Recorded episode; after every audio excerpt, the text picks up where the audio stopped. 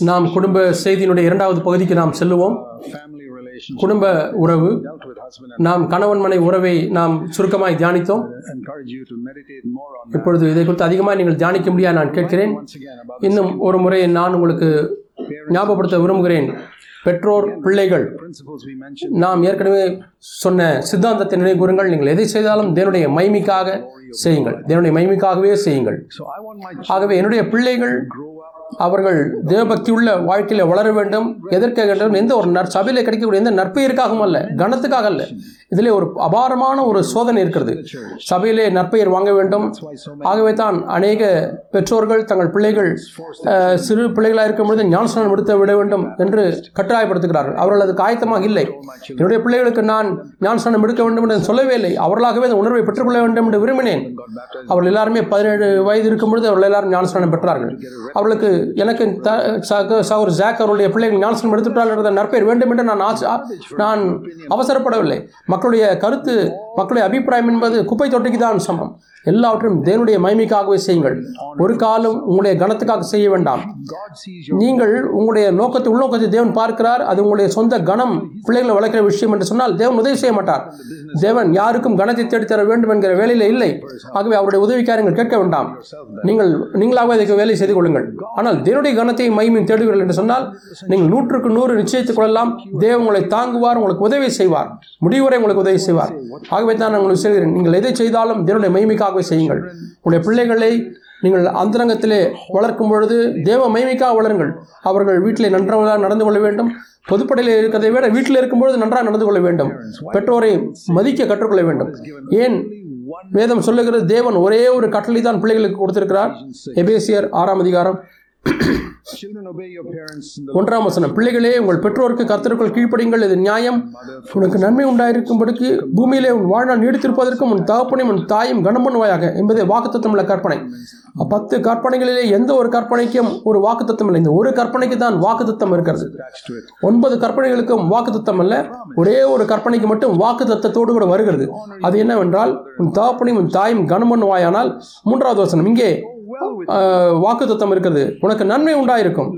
பூமியிலே உன் வாழ்நாள் நீடித்திருக்கும். By lo- living long on நீங்கள் பூமியிலே நீடித்த நாட்களாய் வாழ வேண்டும் என்று சொன்னால் நூற்றி ஐம்பது ஆண்டுகள் வாழ்வது என்று அர்த்தம் அல்ல இயேசு முப்பத்தி மூன்றரை ஆண்டு தான் ஆண்டுகள் தான் வாழ்ந்தார். அவர் மிகவும் பூர்ணமான கீழ்ப்படிதல் ஒரு பிள்ளையாக வளர்ந்தார். அதனுடைய பொருள் என்னவென்றால் தேவன் உங்களுடைய வாழ்க்கையில் எவ்வளவு நாட்கள் இந்த பூமியில வாழ வேண்டும் என்று திட்டி திட்டமிட்டிருக்கிறாரோ அவ்வளவு நாட்கள் வாழ்வது. இயேசுக்கு அது முப்பத்தி மூன்று ஆண்டுகள். மற்றவர்களுக்கு சிலர் எழுபது எண்பது தொண்ணூறு வயதுகள். ஆனால் தேவன் எவ்வளவு நாட்கள் இந்த பூமியில வாழ வேண்டும் என்று அவர் தீர்மானித்திருக்கிறாரோ அதுவரை நீங்கள் வாழ்வீர்கள். எப்பொழுது என்று சொன்னால் தோப்பனையும் கட்டாயம் கனம் பண்ணும்போது தேவன் எல்லா விதமான சூழ்நிலைகளையும் வியாதிகளையும் விபத்துகளிலும் எல்லாம் அவர் கட்டுப்படுத்துவார். நீங்கள் கன தாப்பனையும் தாயும் கனமணினால் வியக்கத்தக்கதான ஒரு வாக்குத்தத்தமாக இருக்கிறது. இல்லாவிட்டால் தேவன் எப்படி இந்த வாக்குத்தத்தத்தை கொடுக்க முடியும்? இந்த நீடித்து வாழ்வது என்பது வெளியரங்கமான காரணங்களை பொறுத்திருக்கும் என்று சொன்னால் தேவன் எப்படி வாக்குத்தத்தை கொடுக்க முடியும்? உன் வாழ்க்கையில் நன்மை உண்டாகும். நீங்கள் நீடித்து வாழ்வது என்பது சரீர பிரகாரமான காரியம். ஆனால் அந்த வாழ்க்கையில் உங்களுக்கு நன்மை உண்டாகும். உங்களுடைய வாழ் உங்களுடைய பிள்ளைகளுக்கு நன்மை உண்டாக வேண்டும் என்று விரும்புகிறீர்களா? எந்த பெற்றோர் இல்லை என்று சொல்வார்கள். உங்களுடைய பிள்ளைகளுக்கு நன்மை உண்டாக வேண்டும் என்றால் பெற்றோருக்கு கீழ்ப்படிய வேண்டும் என்பதை கற்றுக் கொடுங்கள். பெற்றோரை தகப்பனையும் தாயும் மதிக்க கற்றுக் கொடுங்கள். ஒரு காலம் அவர்கள் காரசாரமாய் மரியாதை குறைவாய் கரடுமுரடாய் பேசக்கூடாது. நீங்கள் அப்படி உங்களுடைய பிள்ளைகள் காரசாரமாய் மரியாதை குறைவாய் உங்களிடத்திலேயோ மனைவியினிடத்திலேயோ பேசுவார்கள் என்று சொன்னால் அவர்கள் அப்பாவை காட்டிலும் அம்மாவிடத்திலே மரியாதை குருவாக பேசுவதற்கு வாய்ப்பு அதிகமாக இருக்கிறது அப்படியே உங்கள் பிள்ளையை பார்த்து சொல்ல வேண்டும். அவர்கள் முக்கிய முக்கியமான காரியத்தை செய்து கொண்டிருந்தாலும் அதை நிறுத்து என்று சொல்ல வேண்டும். போய் போய் அம்மாவிடத்திலே மன்னிப்பு கேள். Before you do anything else. வேறு எந்த காரியத்தை செய்வதற்கு முன்பதாக அவர்கள் ஒவ்வொரு முறை இதை செய்யும் பொழுதும் அவர்கள் ஒரு நாளில் ஐந்து முறை மரியாதை குறைவாக பேசினால் செய்யக்கூடிய முக்கியமான காரியத்தை நிறுத்திவிட்டு அம்மாவிடத்தில் போய் மன்னிப்பு கேட்க வேண்டும். இப்படித்தான் நம் பிள்ளைகளை மதிக்க நாம் கற்றுக் கொடுக்கிறோம். ஒரு காலம் ஒரு காலம் அவர்கள் பெற்றோரிடத்தில் கனவின கனக்குறைவாய் பேசக்கூடாது. கைகளை நீட்டி மரியாதை குறைவாய் பேசக்கூடாது. பெற்றோர் இந்த விஷயத்திலே அவர்கள் விட்டுக் கொடுக்கிறதா இருந்தால் அவர்கள்தான் பிள்ளைகள் வழி விலகி போனால் பிசாசுன கரத்துக்கு பிள்ளைகள் போனால் பெற்றோர் தான் அந்த பொறுப்பு எடுத்துக்கொள்ள வேண்டும். அவர்கள் உங்களுடைய பெயருக்கு தங்கம் ப- பங்கம் விளைவிக்கிறார் மட்டுமல்ல தேவனுடைய பெயருக்கும் அவர்கள் அபகரித்தி உண்டாக்குகிறாள். என்னுடைய வாழ்க்கைக்கு எவ்வளோ அபகிருத்தி உண்டாலும் அது பொருட்டல் இயேசு எவ்வளவோ நிந்திக்கப்பட்டார். ஆனால் என்னுடைய பிள்ளைகள் ஒரு காலம் இயேசு கிறிஸ்துடைய பெயருக்கு களங்கம் விளைவிக்க கூடாது. அங்கு அந்தரங்கத்தில் பிசாசு இதை பார்த்தால் நான் என்னுடைய குடும்பத்தில் பிள்ளைகள் எப்படி வளர்க்க என்பதை பார்க்கும் பொழுது சபையில் யாருமே அவர்களை பார்ப்பதில்லை. பிசாசு தேவனே இந்த பிள்ளையை பாருங்கள். இவர் ஊழியக்காரன் சொல்கிறார் அவருடைய பிள்ளைகளை பார்க்கிறார்கள். அவர் சபையிலே பிள்ளைகள் கனம் பெற்றுக்கொள்ள வேண்டும் என்று நன்றாக நடக்க முடியாது விரும்புகிறார்கள். ஆனால் வீட்டிலே எப்படி நடந்து கொள்ள என்று பாருங்கள்.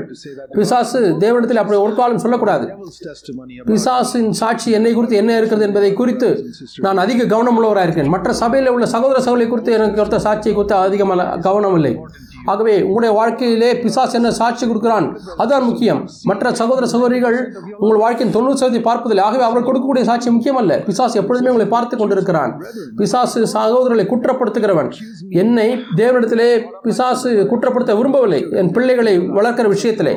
நான் தேவனுக்கு தவறு செய்து விட்டேன் என்று சொல்லி பிதாவிடத்தில் குற்றப்பட்டு சட்டினால் அது தேவனுடைய நாமத்துக்கு கனவிடத்தை கொண்டு வருகிறது தேவனுடைய நாம நாமத்துக்கு நிந்தனை வருகிறது என்னுடைய பிள்ளைகள் ஒழுங்காக நடந்து கொள்ள வேண்டும் சொன்னால் தேவனுடைய நாமத்துக்கு கனவிடம் அபகீர்த்தி. ஆகவே இதுதான் ஒரு அடிப்படையான சித்தாந்தம் இதை செய்வதற்கு நாம் ஒரு பிரதானமான பொறுப்பு யாரிடத்தில் இருக்கிறது என்றால் தகப்பனத்திலே தான் இருக்கிறது அது மிகவும் சுவாரஸ்யமாக இருக்கிறது.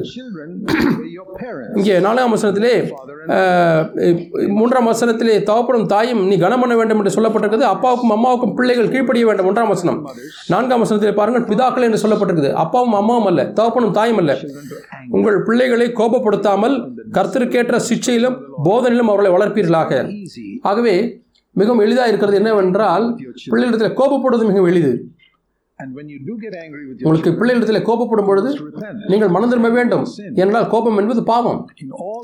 எல்லா சூழ்நிலைகளிலுமே கோபப்படுவது பாவம் தான் if you discipline your children, உங்களுடைய பிள்ளைகளை நீங்கள் சிக்ஷிக்கும் பொழுது அவர்கள் உங்களை எரிச்சலூட்டினார் என்பதற்காக நீங்கள் சிக்ஷித்தால் அது பாவம். அவர்களை ஒழுங்குபடுத்த நல்லதுதான். ஆனால் கோபப்பட்டு நீங்கள் உங்கள் பிள்ளைகளை தண்டிப்பது கா பாவம். ஆகவே நேர்மையாக இருக்கக்கூடிய ஒவ்வொரு பெற்றோரும் நாங்கள் பிள்ளைகளை கோபத்திலே தண்டித்து விட்டோம் என்பதை குறித்து மனம் திரும்புவார்கள். நான் சொல்லுகிறேன் என் வாழ்க்கையிலிருந்து நான் என்னுடைய பிள்ளைகளிடத்திலே கோபத்திலே நான் தண்டித்த பிறகு நான் பூட்டி பூட்டு பூட்டப்பட்ட அறையிலே போய் ஆண்டவரே என்னை மன்னியும் ஆண்டவரே என் மேல் இரக்கமாயிரும் நான் மனம் திரும்ப என்று சொல்லுவேன். ஒவ்வொரு முறையும் நான் பிள்ளைகளை கோபத்திலே தண்டிக்கும் பொழுதெல்லாம் நான் அப்படி செய்திருக்கிறேன். ஆண்டவரே நான் பிள்ளைகளை நான் ஒழுங்குபடுத்த வேண்டும். நான் கோபத்திலே தண்டிக்க மாட்டேன் ஆண்டவர் என்று சொல்லியிருக்கிறேன். நான் அந்த இடத்திற்கு வந்து விட்டேன் ஆனால் பல ஆண்டுகள் ஆனது பிரியமானவர்களே. ஆனால் அங்கே நான் மனம் திரும்பாவிட்டால் அந்த இடத்துக்கு வந்திருக்க முடியாது. ஒவ்வொரு முறையும் நான் இங்கே வழி இங்கே வீழ்ச்சி அடையும் பொழுதெல்லாம் மனம் திரும்பாவிட்டால் அந்த இடத்திற்கு வந்திருக்க முடியாது. நானும் உத்தரவாதத்தோடு கூட உங்களுக்கு சொல்லுகிறேன். நீங்களும் ஒவ்வொரு முறையும் மனம் திரும்பும் பொழுது இது உங்களுடைய வாழ்க்கையில் நிறைவேறும். அங்கே யாருமே என்னை பார்க்கவில்லை. யாருமே என்னை பார்க்கவில்லை. நானும் என்னுடைய பிள்ளை மட்டும்தான். பிசாசு. ஆகவே சபைக்கு முன்பாக என் சாட்சி இழக்கவில்லை. ஆனால் பிசாசு முன்பாக என் கோபத்தை நான் இழந்து விட்டேன் ஆண்டவரே உம்முடைய பிள்ளையா இருக்கிறேன். உமக்கு அது நிந்தனை ஆண்டவரே. ஆகவே நான் மனம் திரும்புகிறேன் என் சகோதரன் சகோதரியே நீங்கள் அதிக பிசாசு உங்களை குறித்து சொல்லக்கூடிய சாட்சியை குறித்து அதிக கவனமுள்ளவர்களாக இருப்பீர்கள் என்று சொன்னால் மற்ற மக்கள் கொடுக்கக்கூடிய சாட்சியை காட்டிலும் இதை முக்கியமாக கருதல் என்று சொன்னால் நீங்கள் வாழ்க்கையில் வளர முடியும். உங்கள் பிள்ளைகளை கோபப்படுத்தாமல் நீங்கள் கோபப்பட்டு பிள்ளைகளை கோபப்படுத்தக்கூடாது. சில சில சமயத்திலே சில நேரங்களில் இதை நான் பெற்றோருக்கு இப்படி நான் சொல்ல வேண்டியிருக்கிறது. சில பெற்றோர் கேட்டிருக்கிறார்கள். என் சத்தத்தை உயர்த்தினால் என்ன? உங்கள் சத்தத்தை உயர்த்துவது அது பாவம் அல்ல. நான் இந்த வாதத்தை இந்த உதாரணத்தை சொல்கிறேன். என்னை காட்டிலும் நூறு யார்டு ஒரு தூரத்தில் ஒரு இருக்கிறார்கள். அவரை பேரை நான் சத்தம் போட்டு கூப்பிட்டா நான் அவரத்தில் கோபமில்லை. அவர் என்னை கேட்க முடியாது. அவர் இரண்டு இருநூறு முந்நூறு அடி தூரத்தில் இருக்கிறார். நான் சத்தம் போட்டு கூப்பிட்டால் தான் அவர் என்னை கேட்க முடியும். அதே போல எனக்கு முன்னாக உட்கார்ந்திருக்கக்கூடிய இந்த குழந்தை என்னுடைய பிள்ளை நீ பாலை குடி என்று சொல்லுகிறேன். பாலை குடி என்று சொல்லுகிறேன்.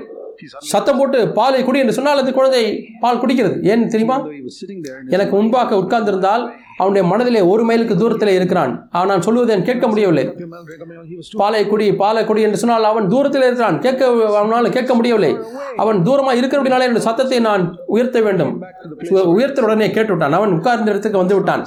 அது பாவம் அல்ல. உங்களை சத்தத்தை உயர்த்துவது என்பது கோபம் அல்ல நீங்கள் ஒரு தொழிற்சாலையிலே ஒரு மேல மேலாளராக இருக்கலாம் சூப்பர்வைசராக இருக்கலாம். நீங்கள் உங்கள் குழந்தையை நேசிக்கிறீர்கள் அந்த குழந்தைக்கு ஜீவனையும் கொடுக்க முடியும். ஆனால் உங்கள் பிள்ளைக்கு கீழ்ப்படுதலை கற்றுக் கொடுக்க வேண்டும். ஆகவே உங்களை நீங்கள் குற்றப்படுத்த வேண்டாம். சத்தத்தை உயர்த்த அப்படினாலும் உங்களை குற்றப்படுத்த வேண்டாம். அது ஏன் என்று சொன்னால் இந்த குழந்தை தூரம் இருக்கிறது. ஆகவே மனைவியிடத்திலே அப்படி பேசி நீங்கள் அதை சாக்குப்போக்காய் சொல்ல வேண்டாம். மனைவி உங்களுக்கு அருகாமலே இருக்கிறார்கள். ஆகவே கணவனிடத்திலே மனைவிடத்திலே வா- சத்தத்தை உயர்த்தி பேச வேண்டாம். பிள்ளைகளை குறித்த விஷயத்தில் மட்டும்தான் நான் இதை சொல்லுகிறேன். நான் ஜ- தங்களை தங்களை குற்றப்படுத்திக் கொள்ளக்கூடிய மக்கள் விடுதலையாக்கும்படியாக நான் இதை சொல்லுகிறேன். சத்தத்தை உயர்த்தி பேசின அப்படினாலே. கோபப்படாது கோபப்படுத்தாமல் கர்த்தருக்கேற்ற சிச்சையிலும் போதனை வளர்ப்பீர்களாக இரண்டு காரியங்கள். சிச்சை போதனை. நீங்கள் ஒன்றை தனியாக செய்ய முடியாது. நீங்கள் சிக்ஷை மட்டும் நீங்கள் செய்வீர்கள் என்று சொன்னால் நீங்கள் பிரயோஜனமற்ற தோப்பனாக இருக்கிறீர்கள். அநேக அப்பாமார்கள் கண்டிப்பாக இருக்கிறார்கள் தண்டிக்கிறதிலே. எந்த அளவு உங்கள் பிள்ளையிடத்தில் உட்கார்ந்து வேதத்தை அவர்களுக்கு போதித்தீர்கள் பூச்சியம். நீங்கள் பிரயோஜனமற்ற ஒரு தோப்பனாக இருக்கிறீர்கள். நீங்கள் எப்பொழுது பார்த்தாலும் தண்டித்துக் கொண்டே தண்டித்துக் கொண்டே இருக்கிறீர்கள். ஆகவே ஒரு தகப்பன் அப்படி செய்யக்கூடாது. முதலாவது நீங்கள் போதனையில் ஆரம்பிக்க வேண்டும். நீங்கள் வேதத்தை வாசிப்பதற்கு நீங்கள் சிரத்தை எடுங்கள். அதற்கு பிறகுதான் உங்கள் பிள்ளைகளுக்கு வேதத்தை போதிக்க முடியும். அதற்கு பிறகு அந்த பின்பற்றவில்லை என்று சொன்னால் அவர்களை தண்டிக்க வேண்டும். சிக்ஷையும் போதனையும். இதுதான் சமநிலை.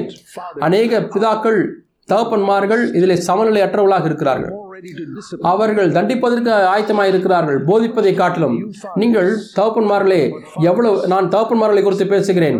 உங்களுடைய பிள்ளைகளிடத்தில் எவ்வளவு நேரம் நீங்கள் வேதத்தை போதிப்பதற்கு செலவு செய்திருக்கிறீர்கள்.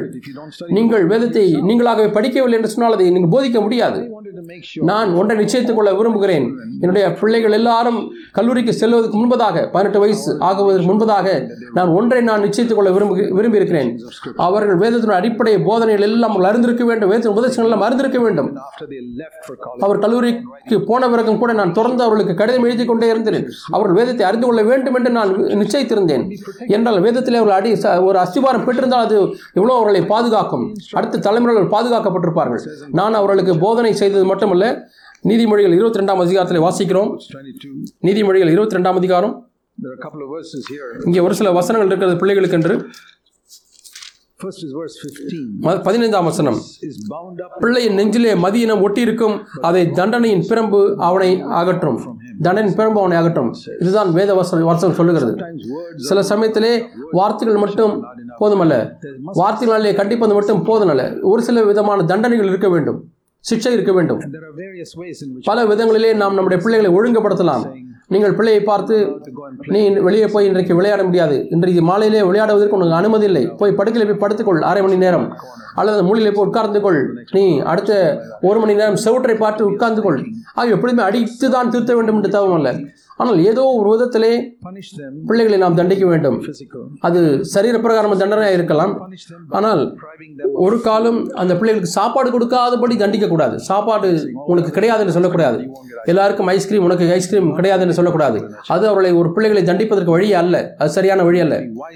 நீங்கள் இந்த விஷயத்திலே பிள்ளைகளை சிக்ஷிக்கிற விதத்திலே நீங்கள் ஞானமுள்ளவர்களாக இருக்க வேண்டும். ஆகவே நான் அதை மேற்போக்காய் சொல்லுகிறேன்.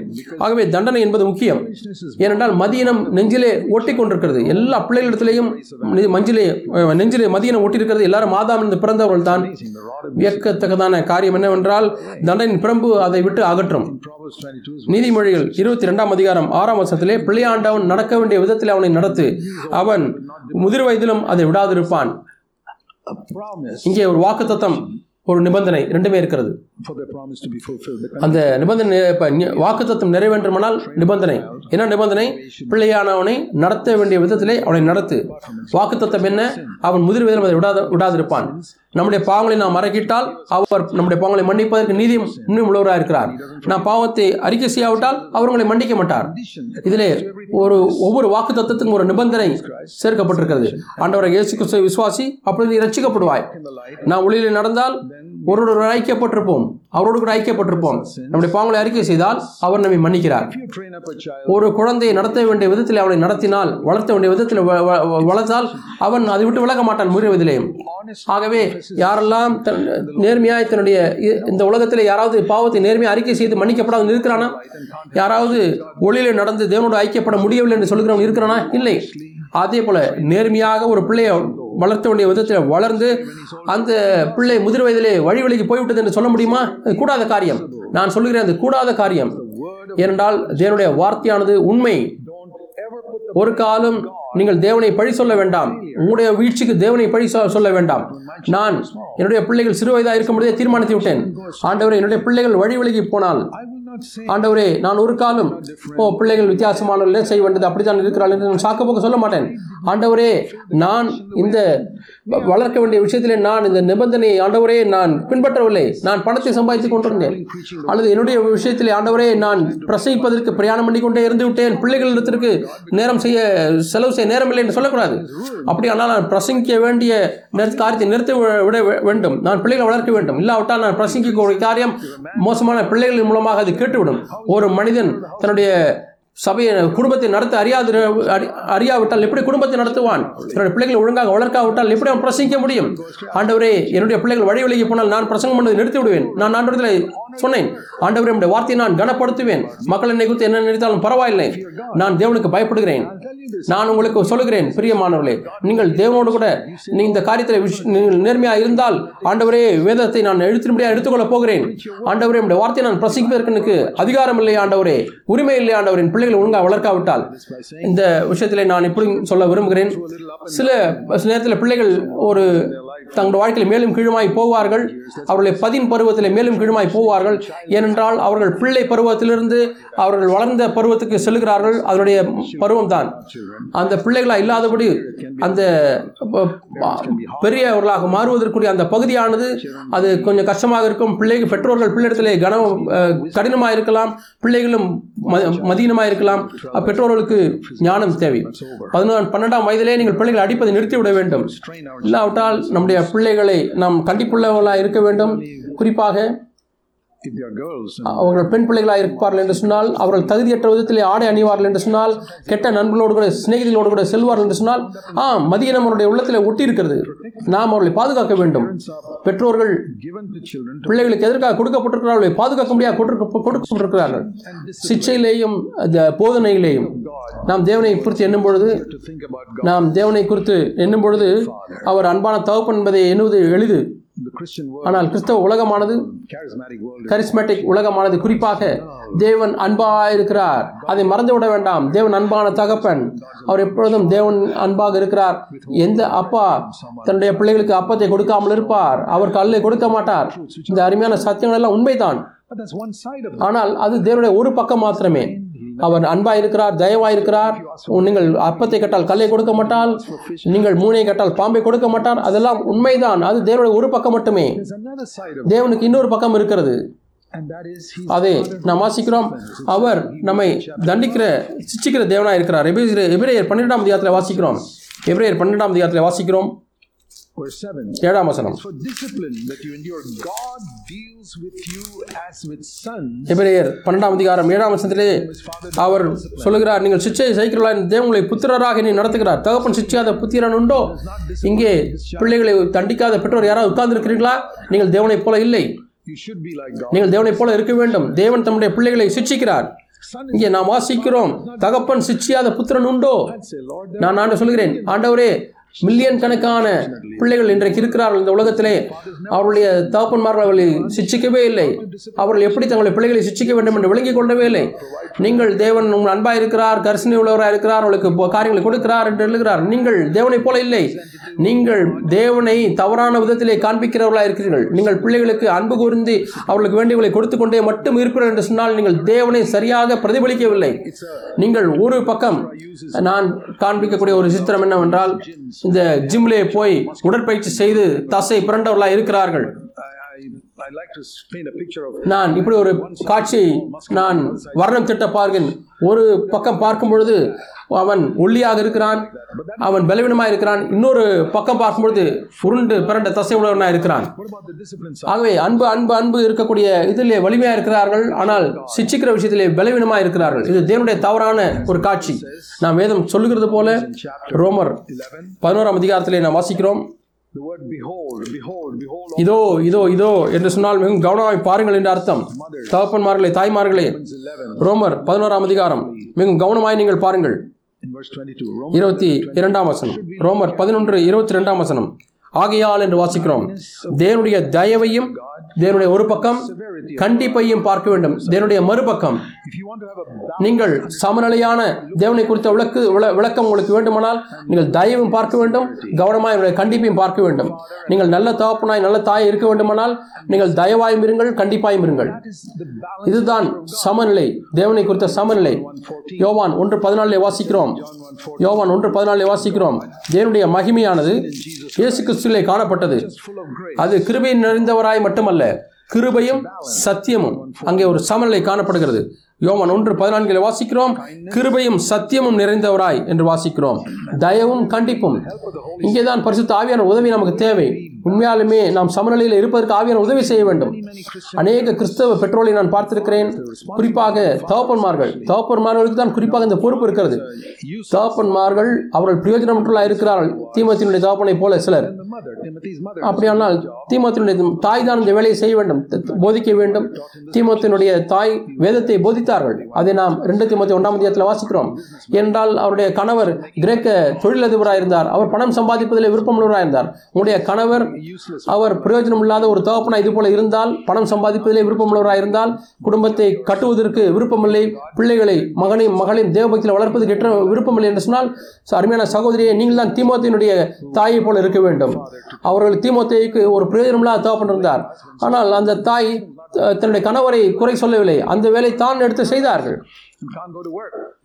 ஒருவேளை கணவன் வாதம் வந்து படுத்திருந்தால் நீங்கள் தான் வேலைக்கு போக வேண்டும். அப்படி எண்ணிக்கொள்ளுங்கள். என்னுடைய கணவன் அவர் அவர் வாதம் வந்து படுத்து விட்டார். பக்கவாதம் வந்து படுத்து விட்டார். அவர் தன்னை குறித்து எண்ணித்துக் கொண்டிருக்கிறார். பிள்ளைகளுடைய கண்டிப்பை குறித்து அவர் விருப்பமில்லை. ஆகவே தாய்மார்கள் தான் அந்த வேலை செய்ய வேண்டும். நீங்கள் கணவனத்தில் குறை சொல்லாதபடிக்கு நான் தீமத்தினுடைய தாய் தன்னுடைய கணவன் எவ்வளவு பிரயோஜனமற்றவராக இருக்க என்று சொல்லி குறை சொல்லவில்லை.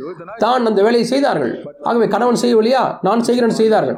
ஆனால் அஹ், நான் சொல்ல வேண்டியது முக்கியமான பிள்ளைகளை வளர்க்க வேண்டியது த- வேண்டியது தகப்பனுடைய பொறுப்பு. முக்கியமான போதனை நாம் பிள்ளைகளுக்கு கொடுக்க வேண்டியது என்னவென்றால் ஒளியிலே நடக்கக்கூடிய விஷயம். With ஐக்கியம் தேவனோடு கூட இருக்க ஐக்கியம் என்பது ஒளியிலே நடப்பதன் மூலமாக வருகிறது. Uh, நான் இதை நம்புகிறேன். இப்படித்தான் நம்முடைய பிள்ளைகளை போதிக்க வேண்டும். மிக முக்கியமான காரியம் இதில் என்னவென்றால் truthfulness, அவர்கள் உண்மையுள்ளவர்களாக இருக்க வேண்டும். அங்கே கிருபையும் சத்தியம் நிறைந்தவராய் தேவன் வந்தார். இயேசு கிறிஸ்து வந்தார். என்னுடைய பிள்ளைகளை நான் வளர்ப்பதிலே முக்கியமான காரியம் பெற்றோருக்கு நீங்கள் மரியாதை கொடுத்து கீழ்ப்படிய வேண்டும். இரண்டாவது எப்பொழுதுமே உண்மை பேச வேண்டும். நீங்கள் மிகவும் விலையேற பெற்ற ஒரு பொருளை நீங்கள் பாழித்து விட்டீர்கள் உடைத்து விட்டீர்கள் என்று சொன்னாலும் எனக்கு பிரச்சனை இல்லை. ஆனால் உண்மையை சொல்ல வேண்டும். நான் அதற்காய் தண்டிக்க மாட்டேன். நாம் எல்லாரும் விபத்திலே மாட்டிக்கொள்கிறோம் தவறு செய்கிறோம். ஒரு காலம் பொய் சொல்லக்கூடாது. நான் இந்த விஷயத்தில் மிகவும் நான் கண்டிப்பாக இருந்தேன். நான் அநேக சமயம் என் பிள்ளையிடத்தில் உட்கார்ந்து கொண்டு இந்த உண்மையை சொல்ல வேண்டும் என்று சொல்லியிருக்கிறேன். நீ உண்மையை பேச வேண்டும். நான் விட்டுவிட மாட்டேன் என்று சொல்லியிருக்கிறேன். மிக மிக முக்கியமான காரியம் நம்முடைய பிள்ளைகள் உண்மையை பேசுவதற்கு சொல்லிக் கொடுக்க வேண்டும். ஏனென்றால் பொய் சொல்லுவது என்பது பிறப்பிலிருந்து நம்முடைய பிள்ளைகளில் மனதில் இருக்கிறது. நான் ஒரு வசனம் எனக்கு ஞாபகம் இருக்கிறது என்று எண்ணுகிறேன். சங்கீதம் ஐம்பத்தி எட்டு என்று எண்ணுகிறேன். சங்கீதம் ஐம்பத்தி எட்டு மூன்று. துன்மார்க்கர் கற்பத்தில் உட்பவித்தது முதல் பேதலிக்கிறார்கள் என்று வாசிக்கிறோம். தாயின் வயிற்றிலிருந்து பிறந்தது முதல் பொய் சொல்லி வழி தப்பி போகிறார்கள். ஆகவே பிறப்பிலிருந்து வழி விலகக்கூடிய விஷயம் என்னவென்றால் பொய் சொல்லி வழி விலகி போகிறார்கள் அந்த குழந்தைக்கு வலி வந்தது போல அழுகிறது கத்துக்கிறது. நீங்கள் அதை தூக்கிய உடனே அழுகை நிறுத்தி விடுகிறது. அதுக்கு வலி வலியே இல்லை. அது அம்மா தூக்க வேண்டும் என்று விரும்பி அழுகிறது. அது பொய். பிறப்பிலிருந்து அவைகள் பொய் சொல்லி வழி தப்பி போகிறார்கள் என்று வாசிக்கிறோம். நாம் இந்த ஒரு குறிய இந்த ஒரு காரியத்தை நம்முடைய பிள்ளையிடத்தை நீக்க வேண்டும். இந்த உண்மையற்ற காரியம். ஒரு நம்முடைய பிள்ளைகளை உண்மையை சொல்வதற்காக நாம் தண்டிக்கக்கூடாது உண்மையை சொன்னால் அவர்களுக்கு நாம் பலன் கொடுக்க வேண்டும். வெகுமதி கொடுக்க வேண்டும். என்ன தவறாய் போனாலும் எந்த ஒரு காரியம் அவ்வளோ சீரியஸாக இல்லை உலகத்தில் எந்த வீட்டில் எந்த காரியம் உழைத்து போனாலும் பொய் சொல்வது போல சீரியஸான காரியம் அல்ல. தகப்பன்மார்கள் இதை விளங்கிக் கொண்டீர்கள் சொன்னால் நீங்கள் இந்த வாழ்க்கையில் உண்மையை சொல்வதை நீங்கள் மதிக்காவிட்டால் நீங்கள் எப்படி அதை மற்ற பிள்ளைகளுக்கு சொல்லிக் கொடுக்க முடியும்? ஆகவே உண்மையை சொல்வதில் நீங்கள் அதிகமாக மதிக்க வேண்டும். ஆகவே சருமையான சகோதர சகோதரிகளே நம்முடைய பிள்ளைகளை வளர்ப்பது இந்த காலங்கள் கட்டத்திலே எவ்வளவோ தீமைகள் சூழ்ந்து காணப்படுகிறது. அவர்களுக்கு இந்த வீட்டில் இருக்கக்கூடிய வருஷங்களிலே அவங்க நல்ல அஸ்திபாரத்தை கொடு விடுங்க கொடுத்து விடுங்கள். அவர் உலகத்துக்கு போகும்பொழுது சில மேலும் கீழுமான காரியங்கள் இருக்க வேண்டும். ஆனால் கடைசியாக அவர்கள் அவர்கள் அவர்கள் உறுதியானவர்களை மாறுவார்கள். உங்களை யாருக்காவது வளர்ந்த பிள்ளைகள் வழி வழிக்கு போன விட்டால் நீங்கள் விட்டுவிட வேண்டாம். நீங்கள் தொடர்ந்து ஜெபித்துக் கொண்டே இருங்கள். நான் அடிக்கடி பெற்றோர்களுக்கு சொல்லுகிறேன் அவளை பதின் பருவத்திலே பிள்ளைகள் உலகத்தில் இருக்கிறார்கள். அவள் வழி வழிக்கு போயிட்டார்கள் கணவனும் மனைவியுமாக நீங்கள் ஜெபியுங்கள்.